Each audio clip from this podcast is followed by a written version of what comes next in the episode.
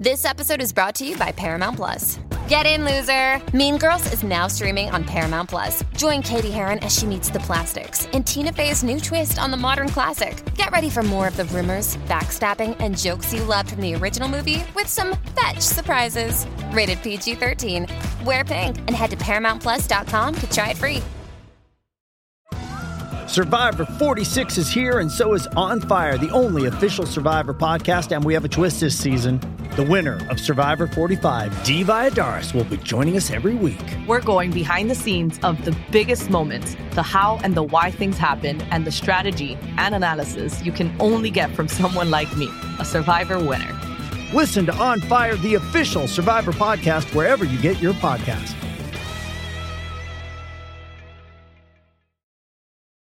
Does Monday at the office feel like a storm?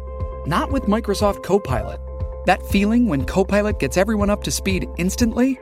It's sunny again.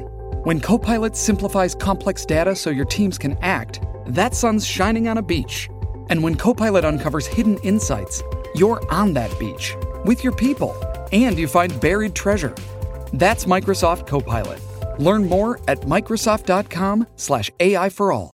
Wait a minute, this sounds like rock and or roll.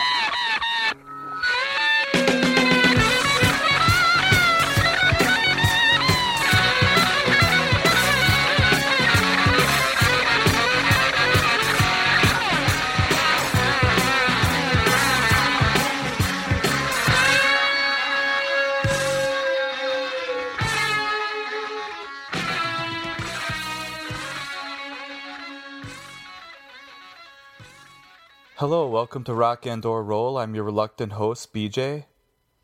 More than 10 million people tuned in to watch the very last episode of Breaking Bad last Sunday night, September 29th. And spoiler alert, in the final moment of the final episode of Breaking Bad, they played Baby Blue by Badfinger.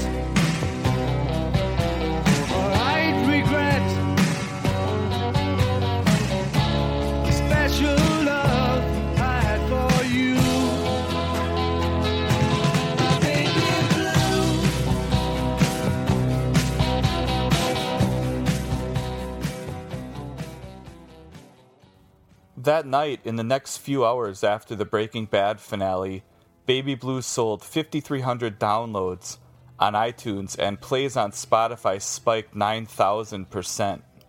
I had already been planning to devote an episode of the podcast to Badfinger in the future, and this just seemed like the perfect time to do it.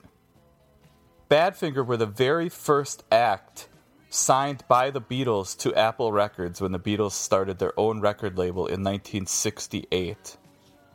The band the Beatles signed at the time was called the Iveys. They'd formed in 1966 in New South Wales, moved to London, and met up with a, ma- with a manager named Bill Collins. The original lineup of the Iveys was singer guitar player Pete Ham, second guitar player Ron Griffiths, bass player Dai Jenkins, and drummer Mike Gibbins. Eventually, Dai quit and was replaced by Tom Evans, who had been in a couple of bands around London, the In Between and Them Calderstones. Bill Collins um, knew Mal Evans, the Beatles' roadie and friend, and kept passing along the demos the Iveys were recording to Mal Evans, and he liked them a lot. And he urged Peter Asher, who was A&R for Apple Records, to sign the band. And he also got John and Paul and George Harrison interested in the group, and eventually they became the first band signed to Apple Records. The Iveys recorded a record for Apple in 1968 with Tony Visconti producing, and a single was released. The first single released by the Iveys on Apple Records in 1960, November of 1968, was a song written by Tom Evans called Maybe Tomorrow. Listen to a lonely sound. See the gray and sadness all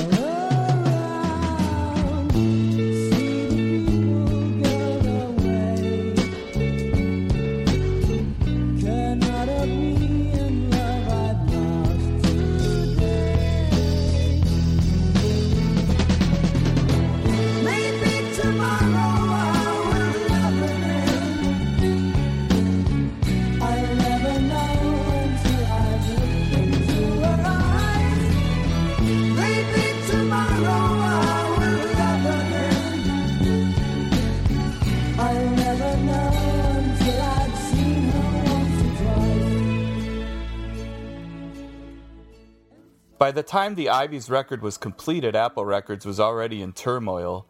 The Beatles' Let It Be project was a disaster. In the middle of recording an album and making a documentary about the process, the band was basically breaking up.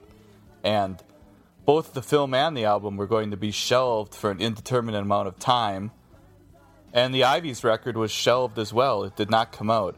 Apparently, a few copies were pressed, and some made their way into the into some European markets, but essentially the album was not released. But Apple Records and the Beatles still wanted to work with the Iveys, but they did want to change the band's name, and everyone at Apple Records started brainstorming names, and they finally settled upon the name Badfinger, which was taken from uh, John Lennon Work in Progress, which was a instrumental track called Badfinger Boogie, which eventually became With a Little Help from My Friends on Sgt. Pepper's. Paul McCartney at the time had been asked to record a soundtrack for a film called The Magic Christian being made from a book by Terry Southern, and he passed that project along to Badfinger. And Paul McCartney also gave the band Come and Get It, which would become their first hit single. Definitely not Paul McCartney's best work, in my opinion, and Pete Ham, almost every song Pete Ham wrote was far better, so it's sad that the band is partially known for that song, which is really just a Paul McCartney toss off. The band did record an album called Magic Christian Music, which was released by Apple Records in 1969. And it's not a great album, in my opinion. Definitely my least favorite Badfinger record, without a doubt. My life was colored, painting pictures out of.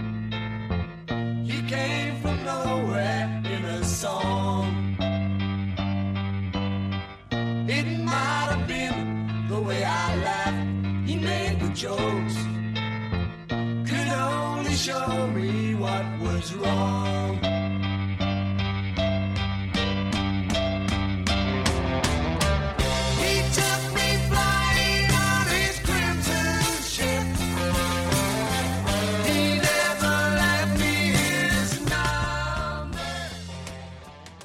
Badfinger served as George Harrison's backup band for his first solo release, All Things Must Pass, basically playing on every song. And then in July and August of 1970, they recorded their second album for Apple Records. It was produced by Geoff Emerick, and it would be called No Dice.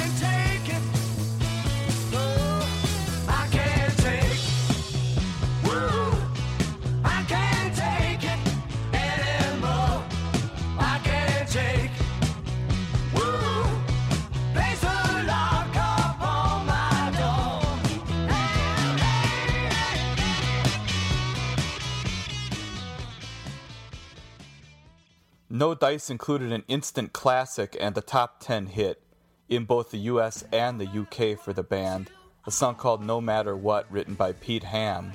And even more notable, the album included a song which was a combination of two songs, one by Pete Ham and one by Tom Evans. They took the verse from Pete Ham's song, If It's Love, Well,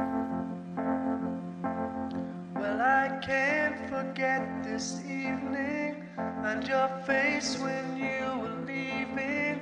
But I guess that's just the way the party goes. You always smile, but in your eyes the sorrow shows. Yes, it shows. and they paired that verse with the chorus from a Tom Evans demo called I Can't Live. And the song that came out of that combination, Without You, would be a number one hit in the US and the UK in 1972 when it was recorded by Harry Nilsson.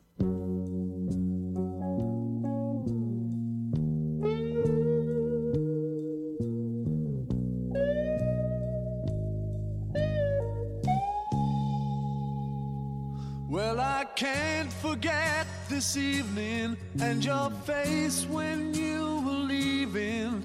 But I guess that's just the way the story goes. You always smile, but in your eyes your sorrow shows. Yes, it shows.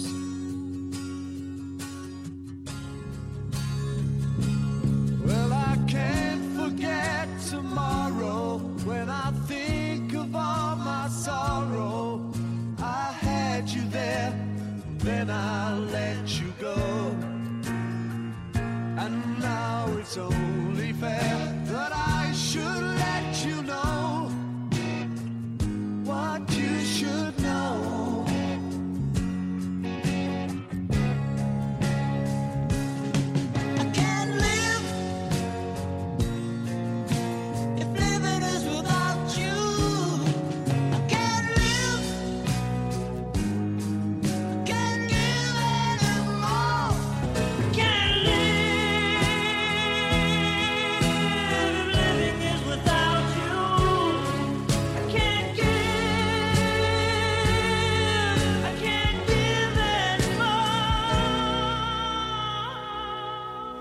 I can't forget this evening or your faces you were leaving. But I guess that's just the way the story goes.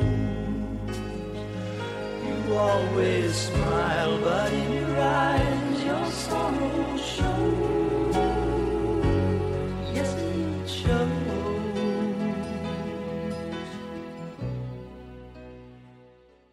My personal favorite song on No Dice would have to be the very last song on the album, We're for the Dark, a perfect example of the genius of Pete Ham.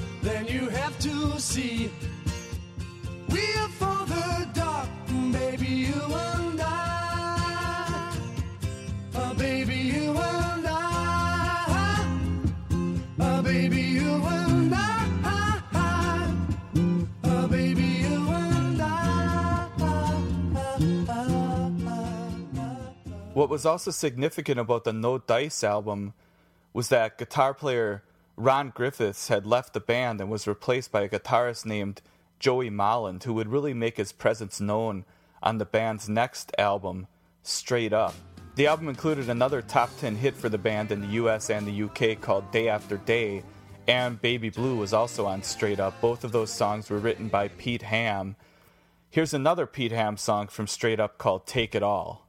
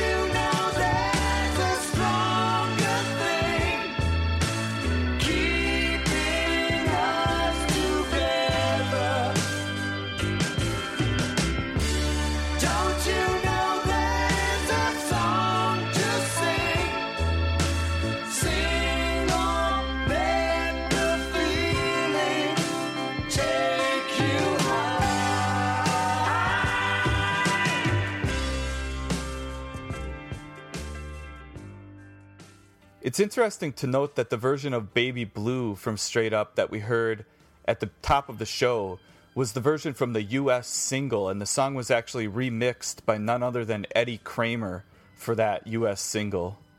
I'd also like you to consider that all the music we've heard so far from Badfinger actually predates the Raspberries and Big Star, two bands that are most often cited as sort of pioneers of power pop. Well, Badfinger came first, and the way I see it, Badfinger were doing everything the Raspberries and Big Star did, only they did it before them, and they don't get enough credit, in my opinion. Now, the band were riding high after Straight Up. They'd had top 10 hits on both of their albums, No Dice and Straight Up, and very successful tours. They toured the US multiple times to great success. They were critically acclaimed, but it was at this time that the band unfortunately made ties with a manager slash promoter slash criminal named Stan Polley. And they, the band signed a lot of different contracts with Stan Polley and wound up signing almost all of their income over to this guy who really, in the end, stole all of the band's money and left them broke and without a record deal. And he really destroyed their career, this guy, and stole their money.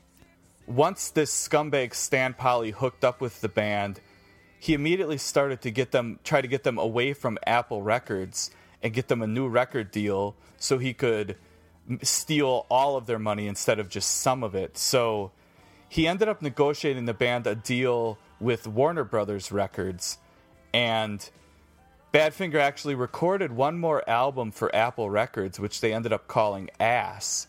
But when they were recording that album, they already knew that they were leaving the label and it was going to be their last album with Apple. In fact, the first song on the record, a song by Pete Ham called Apple of My Eye, is actually sort of his goodbye to Apple Records. Oh, I'm sorry, but it's time to move away. Though inside my heart, I really want to stay. Believe the love we have is so sincere. You know the gift you have will always be. You're the apple of my eye. You're the apple of my heart. But now the time has come to part.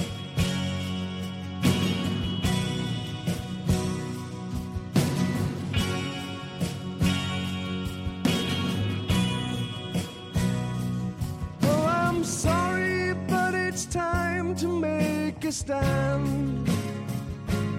Though we never meant to bite the loving hand. And now the time has come to walk alone. We were the children, now we're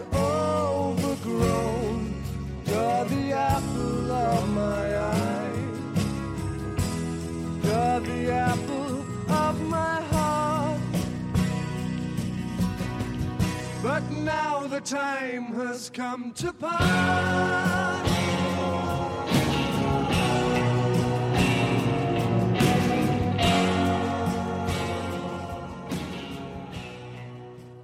The eventual release of Ass was a mess. At first, Apple weren't going to put it out, and then at some point, Stan Polley decided he wanted to prevent Apple from putting it out. And when the album finally did come out, the band were already in the studio recording their debut album for Warner Brothers Records. And in the end, Ass and the first album for Warner Brothers were sort of out at the same time and really competing with each other. And neither album really had much of an impact at all. That first album that the band recorded for Warner Brothers was actually supposed to be called For Love or Money, but for some reason Warner's decided to leave the title off of the record, unbeknownst to the band. They thought it was called For Love or Money until it actually came out, and it was just presented as a self titled Badfinger album, and apparently the band had zero input on the album cover as well. So what actually happened was Ass was released by Apple Records in the US in November of 1973 and then the self-titled Warner Brothers album came out in February of 74 and then Ass was released by Apple in the UK in March of 74. It was just a mess. And meanwhile the $100,000 advance that the Warner Brothers publishing arm had given to the to the band's organization that was supposed to be put in escrow and doled out as you know records were sold and songs were played on the radio etc that money disappeared. And warner brothers started asking Stan Polley where it was and Stan Polley wouldn't give them a straight answer and the record label was very suspicious and they were right to be suspicious because Stan Polley was a criminal and he stole the money in the meantime, Badfinger toured to support that first Warner Brothers album. They were always very well received. They were a great band, must have been awesome to see live. And then they went right back into the studio to record a second album for Warner Brothers. This album was, ended up being called Wish You Were Here. And the album actually came out in November of 1974. So the first Warner Brothers album was February of 74. Second Warner Brothers album, Wish You Were Here, came out in November of 74. In between, the band were touring. I don't know where they found the time to write the songs, but Wish You Were Here is my favorite Badfinger album. And it contains probably my two favorite Badfinger songs, and they're both written by Pete Ham. The first song on the record, Just a Chance, and then probably my favorite Badfinger song, a song called Dennis, which is just a masterpiece, a brilliant work of songwriting. I don't know where Pete Ham found the time to write this song. When you listen to this song, there's four great songs in there. The song is just jam packed with great melodies. It's an amazing piece of work. The song was actually written about Pete Ham's girlfriend's son. His name was Blair, but he named the song Dennis. He named it after Dennis the Menace, apparently. Deeper waters flowed recently. It's your trying to cover your head. Trying to frighten you, trying to fight with you, really getting you scared. But don't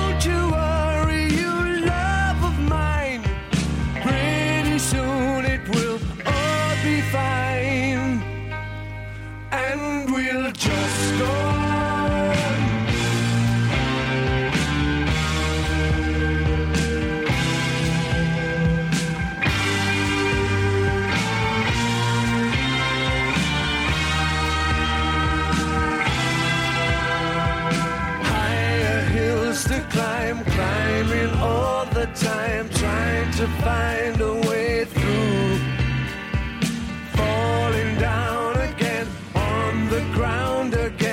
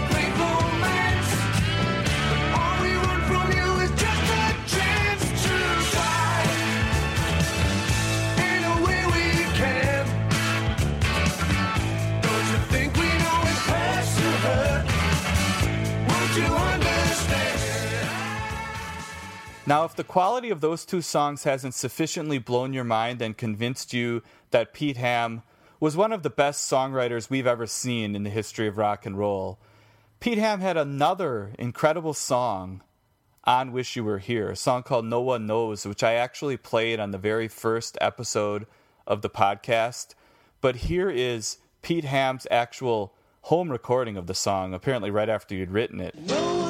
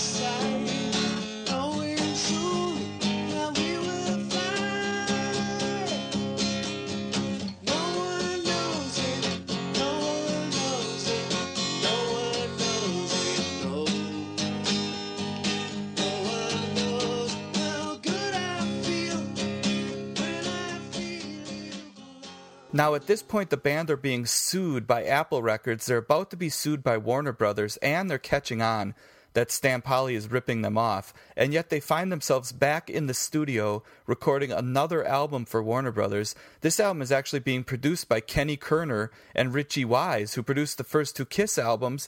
And the way they were connected to Badfinger was through Stan Polley, who apparently had stepped in to help them get paid by Casablanca and Neil Bogart for producing those first two Kiss albums.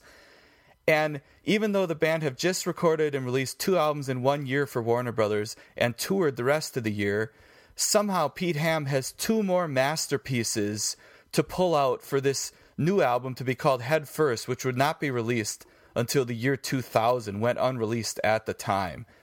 One, two, three, four. Need your loving, need your loving, need your loving, it's everything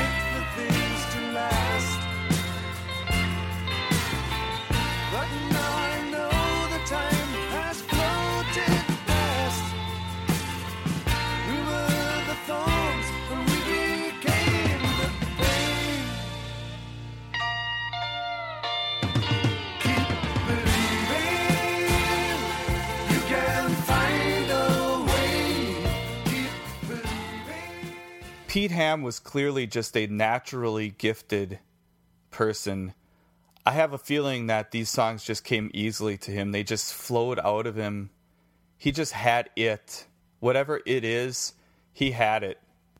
But it didn't matter at the time.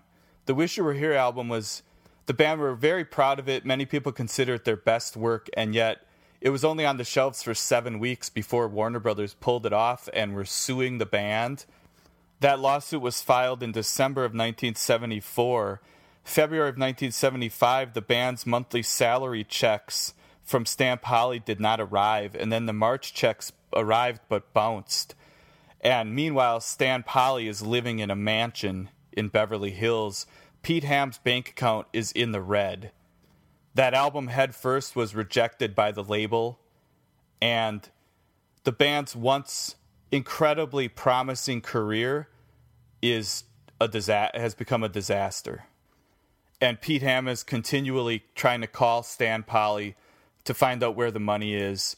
By this point, he knows that he's made a huge mistake ever trusting Stan Polley, ever signing any piece of paper that Stan Polley put in front of him. But, you know, Pete Ham was a very innocent and probably a naive and trusting person. And he was taken advantage of by this talentless scumbag who saw rock and roll as simply a means to make some money, to exploit the artistry and the gifts that these guys had and the music they made and the passion they put into it. And Stan Polley, a guy like Stan Polley was just all about greed and finding a way to get his hands on that money. And the record industry at the time is complicit in something like this because, you know, the way it worked, you have to always have to have a middleman. There's always the middleman. And Stan Polley was the worst kind of middleman. And the record label worked with a guy like Stan Polley instead of working with the band. And you know, the record labels were just looking at a way to get their hands on the money these guys earned as well. So the you know the record labels not a whole lot better than a guy like Stan Polley. They're pretty much at, playing at the same game. And in the end, it all comes down to the the songs that these guys wrote. That was the commodity, and you know what did Stan Polley or Warner Brothers have to do with it? But then it comes down to marketing and distribution and everything like that. But then you've got a scumbag like Stan Polley who figures out a way to stick himself in the middle. And because of the way the re- record industry worked, he was able to essentially steal the livelihood from these guys, uh, the guy, the people that had actually earned the money. In Dan Matovina's amazing book about the band, Without You: The Tragic Story of Badfinger, which goes for about 200 bucks these days on eBay, he actually has a financial statement. And this is from December of 1970 to November of 1971. The band members were paid a salary of between six to eight thousand dollars in that year, while Stan Polley was paid seventy-five thousand dollars for his management commission.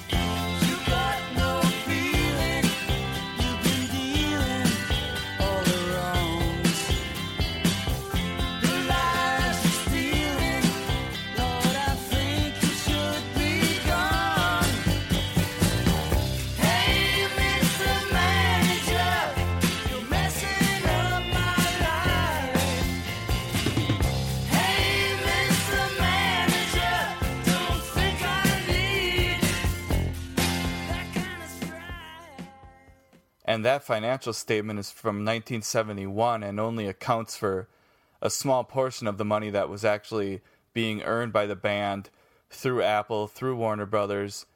And this is these are just amounts that actually showed up on paperwork. There's no way to know how much other money Stan Po- Polley was pocketing as he inserted it himself between the band and their income and kept it for himself. But we have a clear record from 1971 of Stan Polley clearly ripping the band off big time. And it wasn't until four years later, April 23rd, 1975, that Pete Ham, drunk, despondent, and completely broke, hung himself in his garage.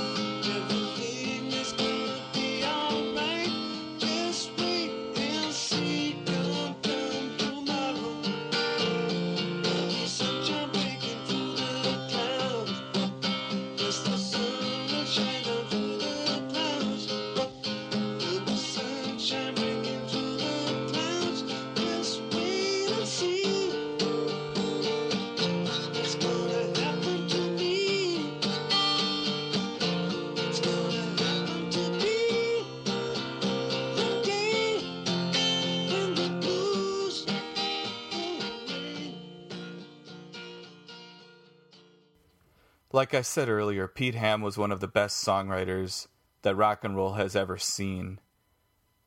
And think about it, they were the first band signed by the Beatles to Apple Records when the label was just starting out. They had top 10 hits from No Dice and Straight Up. And, you know, they seemed to be on the road to being superstars. And to just have it all fall apart and have nothing to show for it. And that's the point where Pete Ham was was at that night. A suicide note was found that said, Anne, I love you. Blair, I love you. I will not be allowed to love and trust everybody. This is better.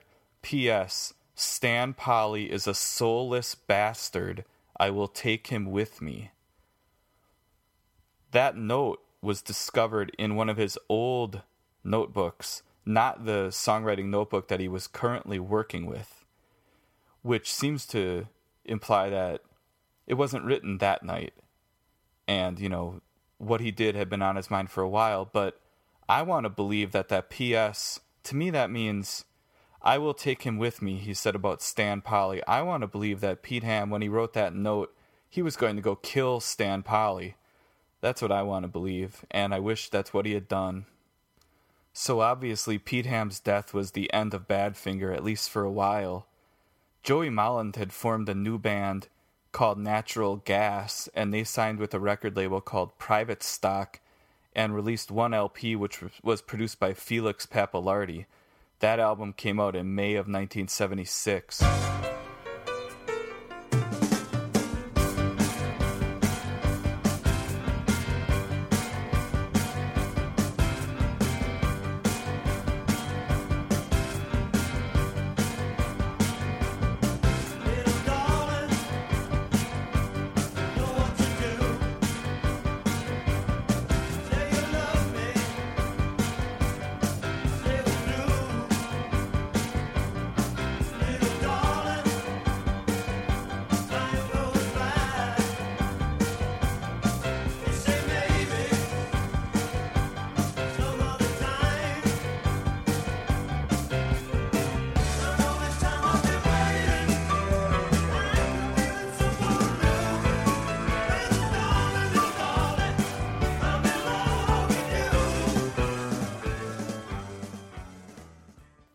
Tom Evans and Bob Jackson, who had replaced Joey Molland in Badfinger in the last days of the band and played on the Head First album, they went on to form a band called the Dodgers and signed with Island Records. And the band released three singles, the first of which, the B side, Get to You, was written by Evans and Jackson and sung by Tom Evans.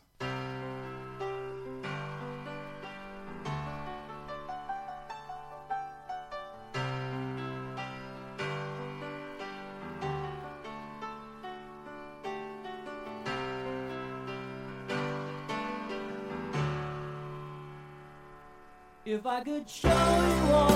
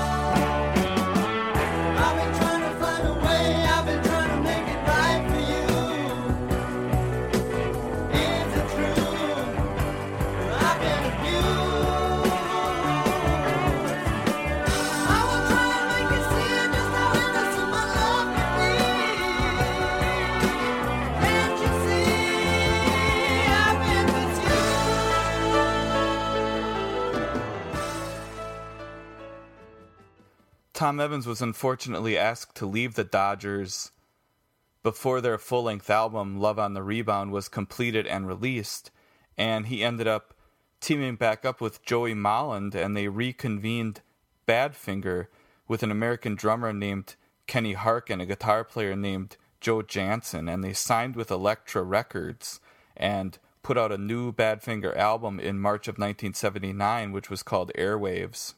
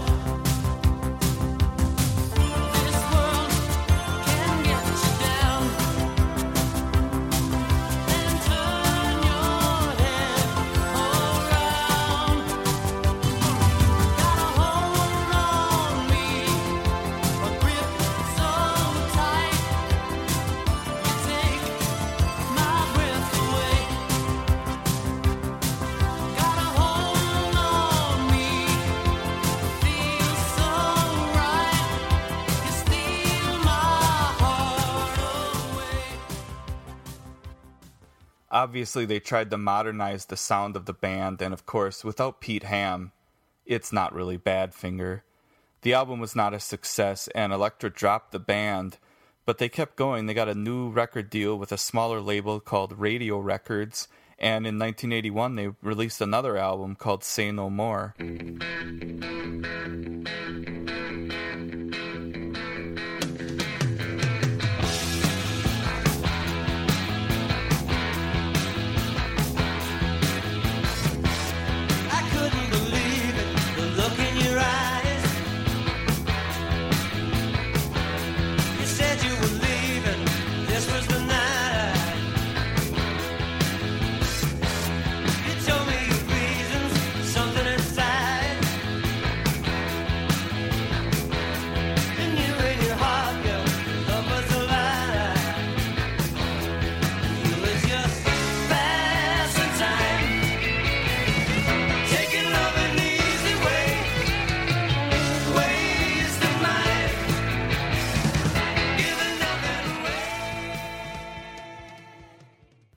But the partnership between Molland and Evans did not last.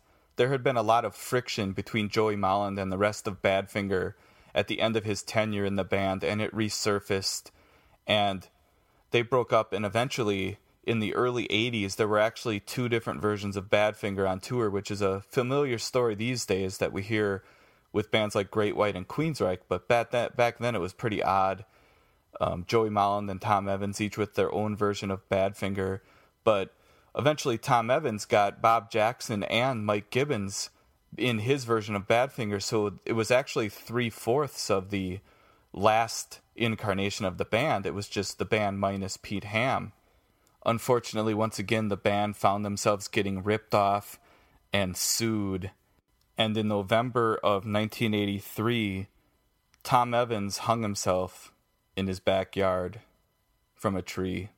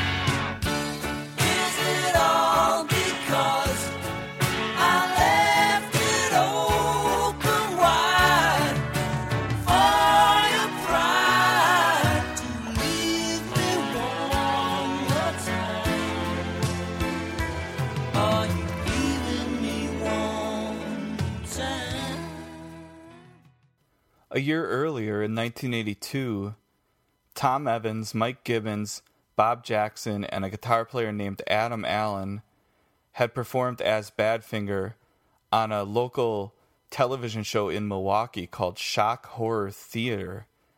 And the band performed a song that Bob Jackson wrote for Pete Ham called I Won't Forget You. And it's a wonderful performance of the song with great harmonies by Tom Evans and Bob Jackson.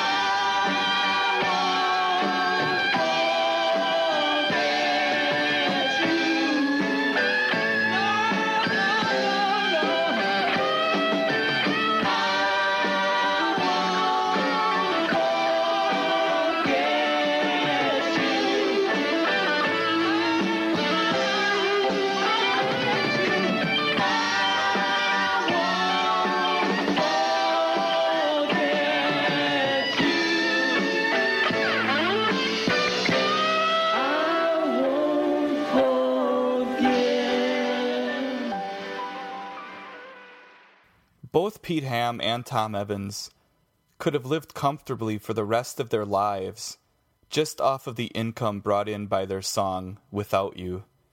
It was the number four selling song of 1972, the Harry Nilsson version. And then in 1994, Mariah Carey took it to number three in the US and number one in the UK.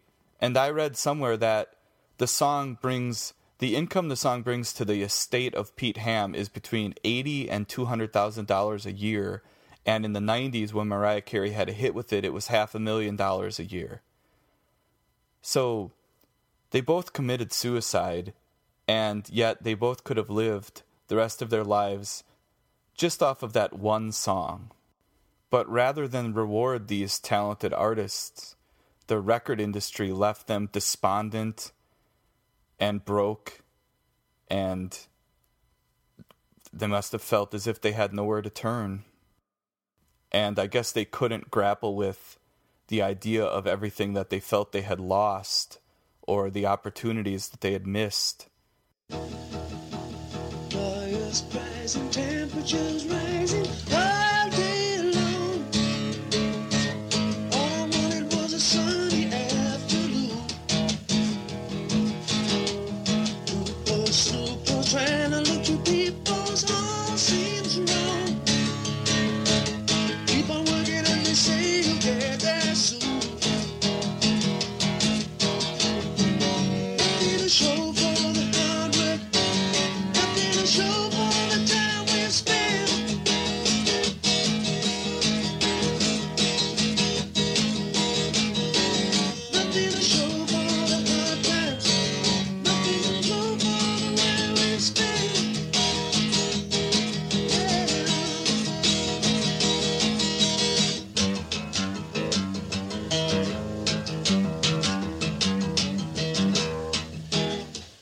And it's also true that both Pete Ham and Tom Evans were drinking heavily.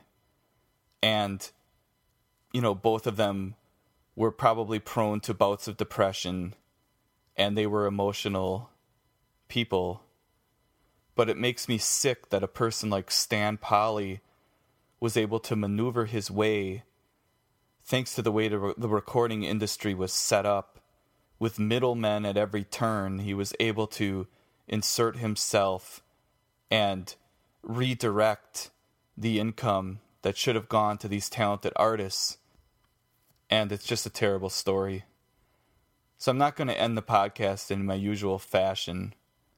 I'm just going to leave you with a song by Pete Ham from that self titled album that was supposed to be called For Love or Money. The first album the band recorded for Warner Brothers Records came out in early 1974. This is a song called Shine On.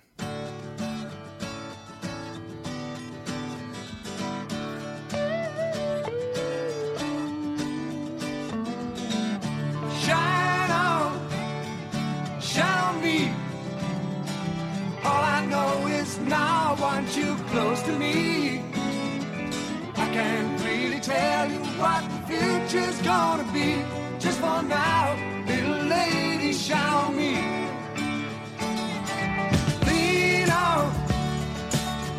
on me. Something tells me that's the way it's gotta be. I can't really show you what the future's gonna be.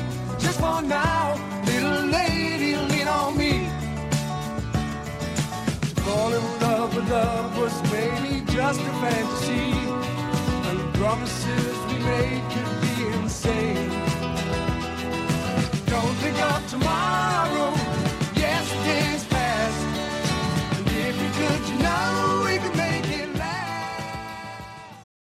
Hey, Pantheon listeners, Christian Swain here. You caught me just finishing up some editing on Getting Real with John and Beth. I want to share my first experience with Factor Meals for you. I think you'll find this interesting because I bet the same thing happens to you. I had just received my first shipment from Factor Meals the other day, and I was excited to try one of the prepared restaurant quality meals for myself. Anyway, I was working away and noticed it was very late and it was my night to make dinner. I jumped up and headed to the kitchen, went to grab the ingredients for the dish I was going to make, and realized I was missing a prime ingredient. Well, I could make a run to the store, or I could make one of my new factor meals. Actually, the choice was easy. I grabbed a cavatappi, an Italian style pork ragu with garlic broccoli, heated the oven per instructions, and minutes later was enjoying a very delicious, nutritious, and dietitian approved meal. It really was everything Factor Meals said it would be. No prep, no mess meals. Factor Meals are 100% ready to heat and eat. Take it from me and head to factormeals.com slash pantheon50 and use the code pantheon50 to get 50% off. That's factormeals.com slash pantheon50 and use the code pantheon50 to get 50% off.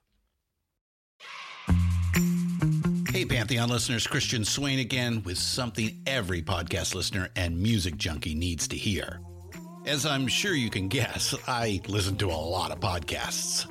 I also listen to a lot of music, so having high quality headphones and earbuds are absolutely critical to my day. Oh, and I have numerous pairs. In fact, I have a junk drawer of used devices that have bitten the dust, so I've tried them all. Recently, I was sent a pair of earbuds by Raycon, and the first thing I noticed was the cost. Uh, looks like their products are about half the price of other premium brands. Okay, that's cool. And the reviews seem pretty stellar. Okay, checks that box. So I got my Raycon everyday earbuds. Uh, nice packaging to open, and what I immediately noticed were the pack of ear tips for sizing.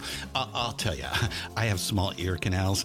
Uh, I know a flaw. So to see choices for the best fit, uh, especially while exercising, oh yeah. And yes, they were immediately comfortable. Sound quality was great too. Plus, I have three EQ options that I love because I like more bass in my music and less in the podcasts. Eight hours of playtime for the battery is great as well. Surround sound, noise canceling, and awareness mode all included. I think I'm in business. And I just realized I've had them in all day. Like I said, super comfortable. Go to buyraycon.com slash pantheon today to get 20% off your Raycon order plus free shipping. That's right. You'll get 20% off and free shipping at buyraycon.com slash pantheon.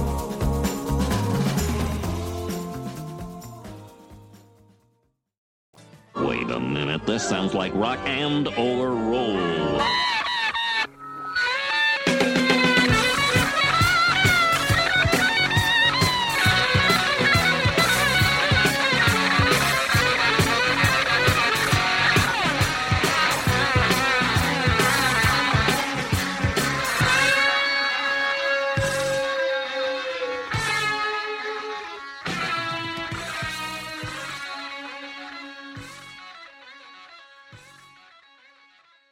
Welcome to Rock and or Roll. I'm your reluctant host, BJ. Today's episode of the podcast is going to be devoted to one of my favorite unsung rock bands from the 70s, a band called Artful Dodger.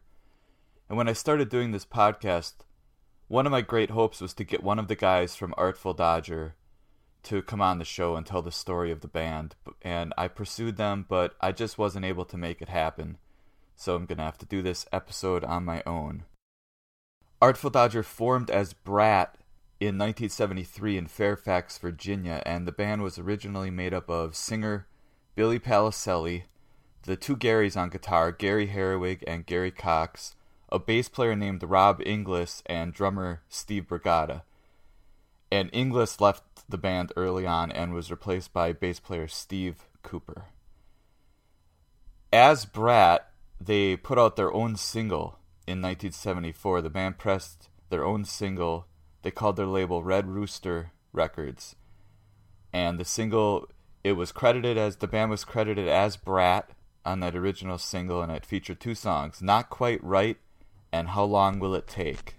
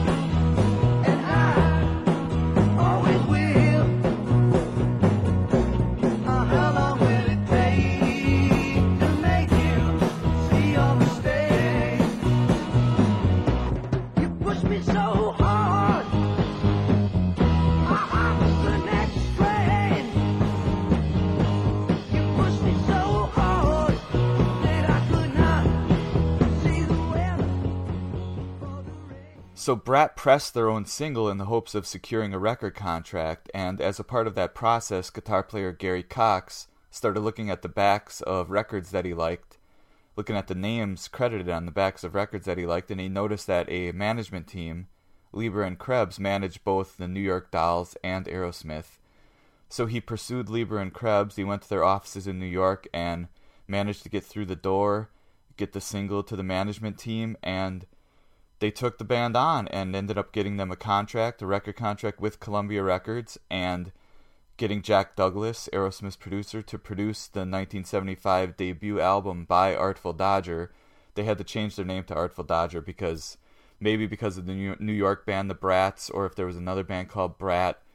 But they were convinced by the record company, I guess, to change the name, and they ended up changing the name to Artful Dodger. And their 1975 debut was a self titled record and it opened with a classic, absolute classic by the band called Wayside. And this song is the one song that uh, people unfamiliar with the band might, still might know because it was on one of those Rhino DIY compilations of power pop that came out in the 90s.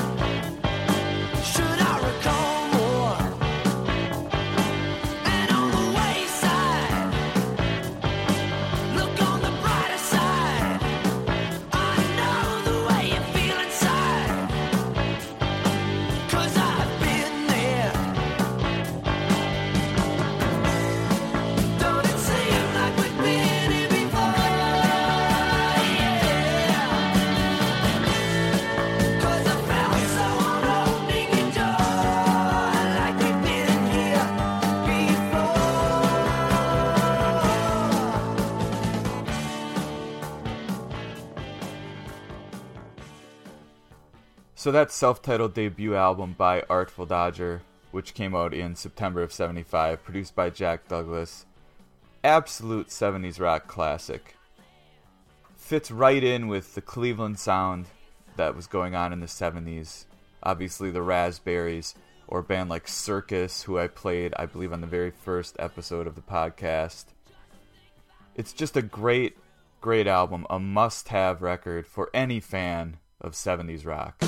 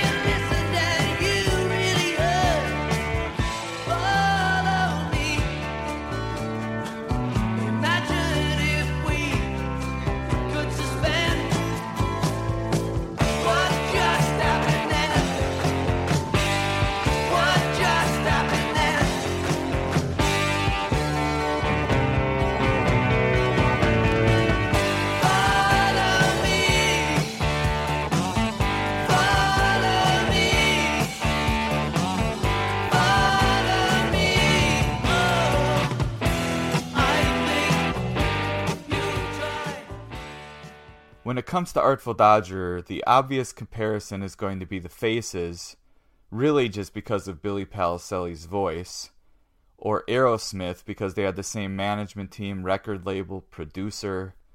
But as you can hear, what, what Artful Dodger were doing for the most part was power pop.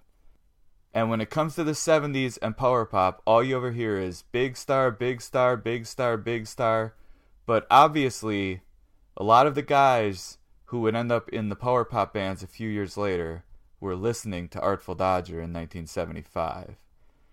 And Artful Dodger had they did have more of a hard rock element to their sound than a band like Big Star, but there's a lot of what would become power pop in these songs obviously and they really did fit in with that Cleveland sound and they were popular in Cleveland at the time. Now Artful Dodger's second album which came out the next year in 1976. It's a record called Honor Among Thieves. It was credited to Jack Douglas as producing it again, but it was actually mostly produced apparently by Eddie Leonetti. And in my opinion, Honor Among Thieves even better than the debut. One of my favorite 70s rock albums.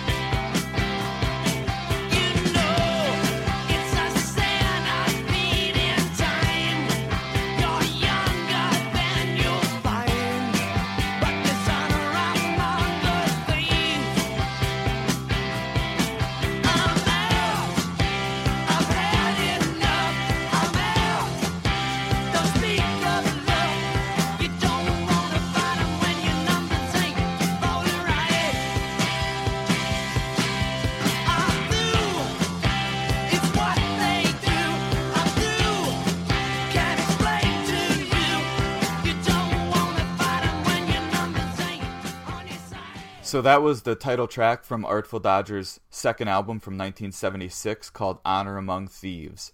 Up next, you're going to hear my two favorite songs from that record. 70s rock doesn't get much better than this, in my opinion. These are two songs by Artful Dodger from Honor Among Thieves from 1976 called Not Enough and Keep Me Happy.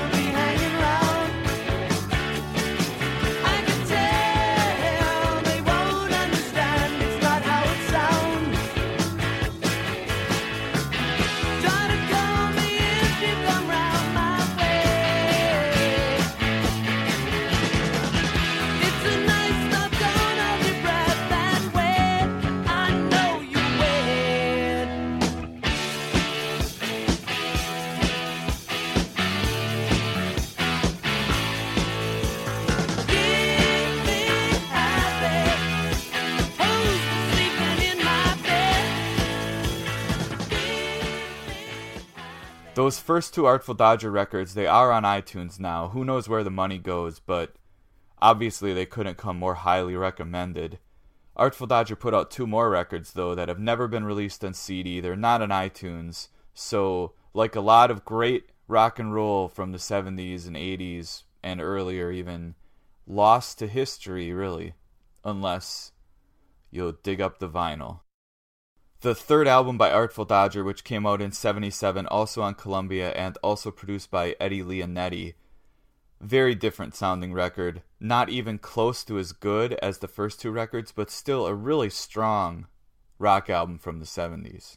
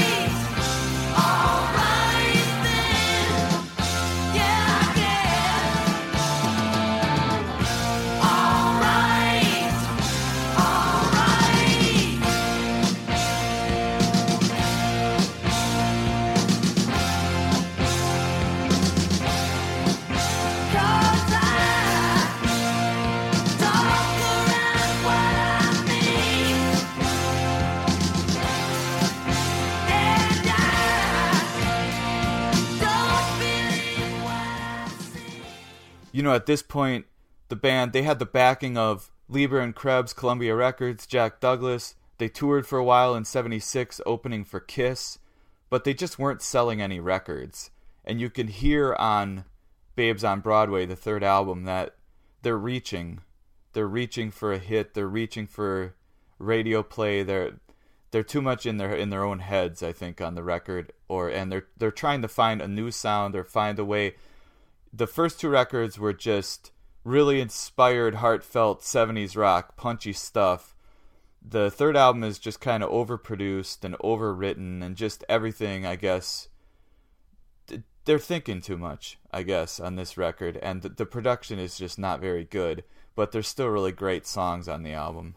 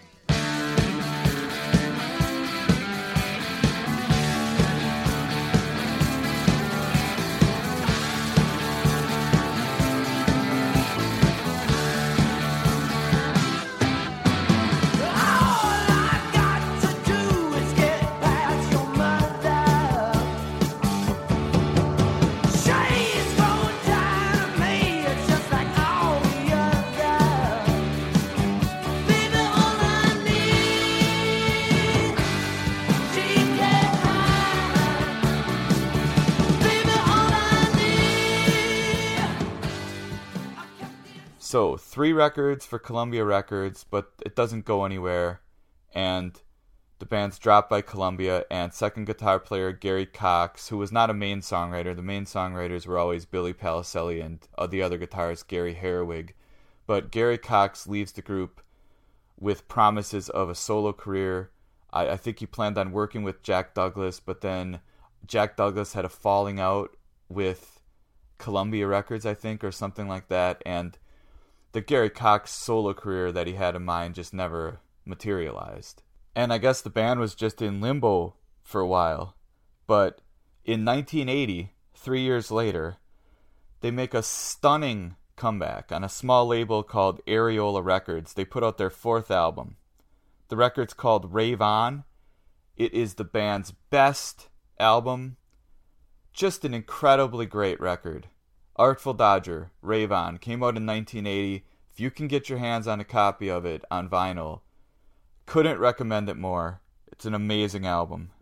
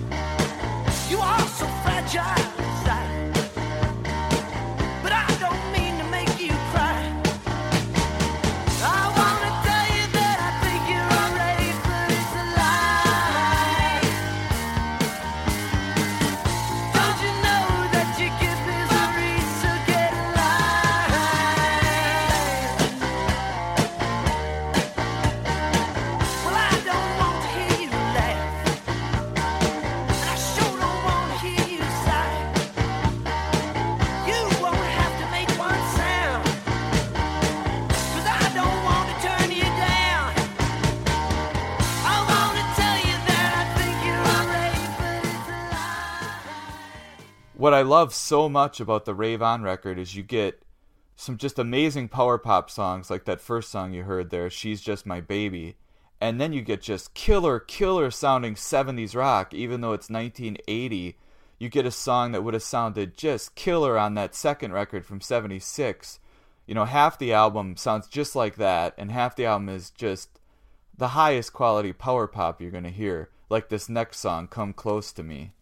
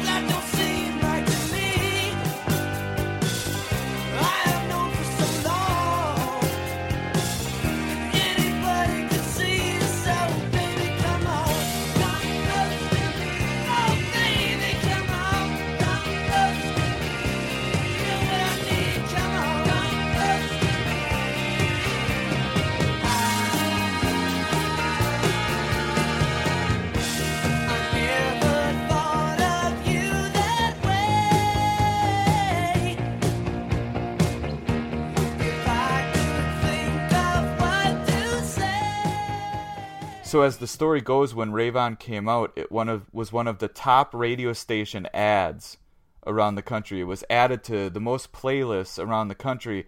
Uh, airplay chart from August of 1980 shows the top three most played albums on radio across the country was the album Voices by Hall & Oates, Back in Black by ACDC, and Rave On by Artful Dodger.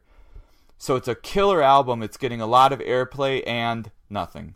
Sells nothing. How can you explain it? You tell me. I don't know. You put an album out as great as this, it gets all over the radio. Nobody cares. I don't know what to say.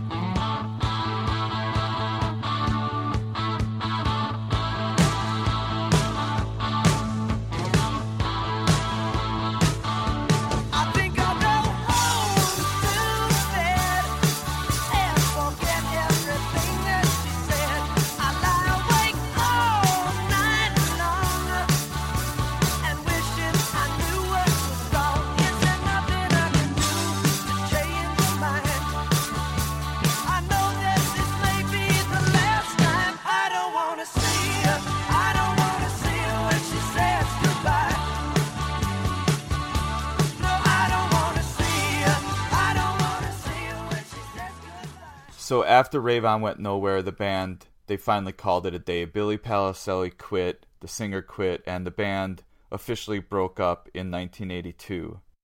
And that's the story of Artful Dodger. Great band, great songs, ahead of their time. Leber and Krebs, Columbia Records, Jack Douglas, opened for Kiss, radio station airplay, popular in Cleveland and regionally but they just couldn't maintain a career. They, you know, they couldn't, they couldn't make a living, and they had to to call it a day. The they did a reunion in Cle. They've done several reunions in Cleveland. The first was in '91, and then between like 2005 and 2009, they played a bunch of reunion shows in Cleveland. And Gary Cox passed away in 2012.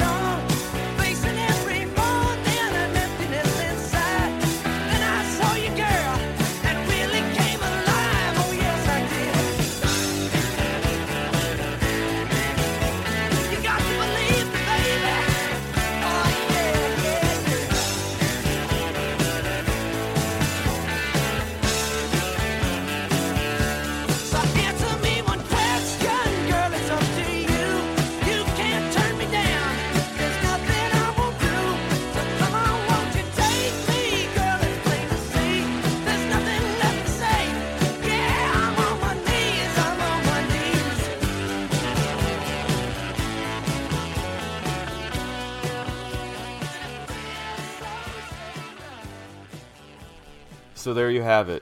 Artful Dodger. First two albums on iTunes. Next two albums never released digitally. lost to history, including their best album, the fourth record, Rave On from 1980, on a small label. Hard to find, but if you can get your hands on it, obviously, from the songs you just heard, it's amazing, amazing record. And now, to play us out, What does that mean? To play us out? I don't know what that means, to play us out. What does that mean? To end the show? Yeah. I'm going to leave you with Artful Dodger performing.